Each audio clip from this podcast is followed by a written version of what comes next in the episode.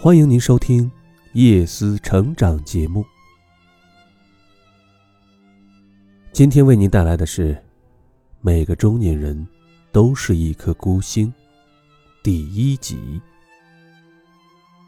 他出生于湖南湘阴县一个乡村小地主之家，幼年时随着父亲去了省城，自幼聪颖，十五岁参加长沙的青年学子统一考试，取得第二名的好成绩。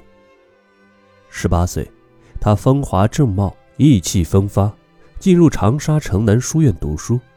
作为一介学子，竟率性拜访长沙那时最著名的务实派官员和经世致用学者贺长龄。贺长龄在与之交谈后，以国事见待。十九岁，他又考入湖南省吴荣光在长沙设立的湘水孝经堂。他学习刻苦，成绩优异，在这一年的考试中七次名列第一。二十岁，他参加长沙举行的学子统一考试，时称乡试，顺利过关，成为举人。但是在此后的六年，他三次去北京参加会试，均不及第，科场失意，沿着正途入仕的希望落空了。是像范进一样继续死读书考到老，还是干脆放弃科举，潜心经世之学？他选择了后者。这类似于我们如今的人，多次参加高考，名落深山，干脆就不考大学了，自己在火热的社会熔炉里修炼人生。区别在于，在当代，我们的社会包容度远远超过彼时，成才的道路也远远多于彼时。而在他那个时代，放弃科举也就意味着主动被社会主流价值所边缘化，主动舍弃了当官从政实现个人价值的常规路径。那之后，他就被越来越多的人视为志大才疏。为了养家糊口，从二十七岁到三十五岁，他不得不给人当了八年的家庭教师。但是终究是寄人篱下，他的心气太高，终究还是在三十五岁的时候返回湘阴老家。他三十六岁那年，湘阴大水，他积极赈济湘邻。同年，胡林翼向时任云贵总督的林则徐推荐他，但他因事未能赴任。在他三十八岁那年，林则徐返乡，约他在长沙的小船中相见。两人彻夜长谈，涉及古今形势、人物品评、西域时政等。后来，林则徐还与人谈起这次会见，称赞他是个不凡之才，期许良厚。然而，在科举制度下，未通过正规的考试是很难当上正式官员的。所以，尽管有包括林则徐等人欣赏他，但他终究还是难以入仕。他四十岁那年，太平天国大军围攻长沙，省城危急之际，真正需要人才的时候终于到了。战火连天中，科举考试里的八股文派不上用场了，文人互吹，彼此勾结，拉帮结派的派系手腕也没什么效用了。时代在声嘶力竭地呼唤真正有大才的人。他临危出山，在保卫长沙战中，他的建议大都被采纳，并立即付诸实施，终于使太平军围攻长沙三个月不下，撤围北去。然而，尽管有如此战功，由于没有科举的功名，他依然只能给官员们当师爷，以及狗头军师，上不得正台。他四十二岁时，应时任湖南省长骆秉章之邀，给骆秉章当幕僚，这一当竟然长达六年。从四十二岁到四十八岁，他殚精竭虑，日夜策划，辅佐骆秉章内清四境，外援五省，苦力支撑大局。同时，他在省内革除弊政，开源节流，稳定货币，大力筹措军购。他在事实上从事着省长的操劳，但在名义上却永远只是一个小跟班。由于没有科举功名，没有师出有名的官位，他一边承担着艰难繁杂的工作，一边却要不断地被狗眼看人低的官宦们刻薄讽刺。四十八岁，干了六年的失业，依然还是失业。他的中年危机渐渐降临，人们普遍认为，甚至包括他自己在某些时候也以为，他这一生终究不过是一个夜壶般的失业，需要的时候拎出来用，等不需要的时候就会被踢到床下看不见的暗处。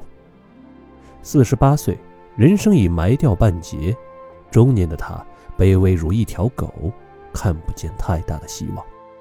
支撑他在荒芜的人生中坚毅走下来的，只有一点点的亮光。他来自这个中年人的内心柔软之处，而那中年人的内心已经不复少年时匹马黑貂裘的张扬轻狂。中年人的心仿佛一口深井，在井底还有一些波光，那波光摇曳着，是井水对星光的反射，而那星光其实只有两个字，叫做希望。他名叫左宗棠。他四十八岁那年，太平军攻破江南大营后，朝廷更是危在旦夕，为此不得不放手让更多的人才各尽其用。他在湖南招募五千人，组成楚军，赴江西、安徽和太平军作战，守候了半生，他的远大抱负终于获得起航的机会，从此他的征途是星辰大海。五十岁时，他率领战争中逐渐壮大的楚军进兵浙江，在随后的两年中，他先后攻克金华、绍兴等地。非常时期，朝廷需要能人，不在乎他是否科举出身。五十一岁的他被任命为闽浙总督。五十二岁时，他终于从太平军手里夺回杭州，在浙江采取种种恢复经济的举措，并逐步控制了浙江全境。随后又奉命率军进入江西、福建，追击太平军李世贤、汪海洋部。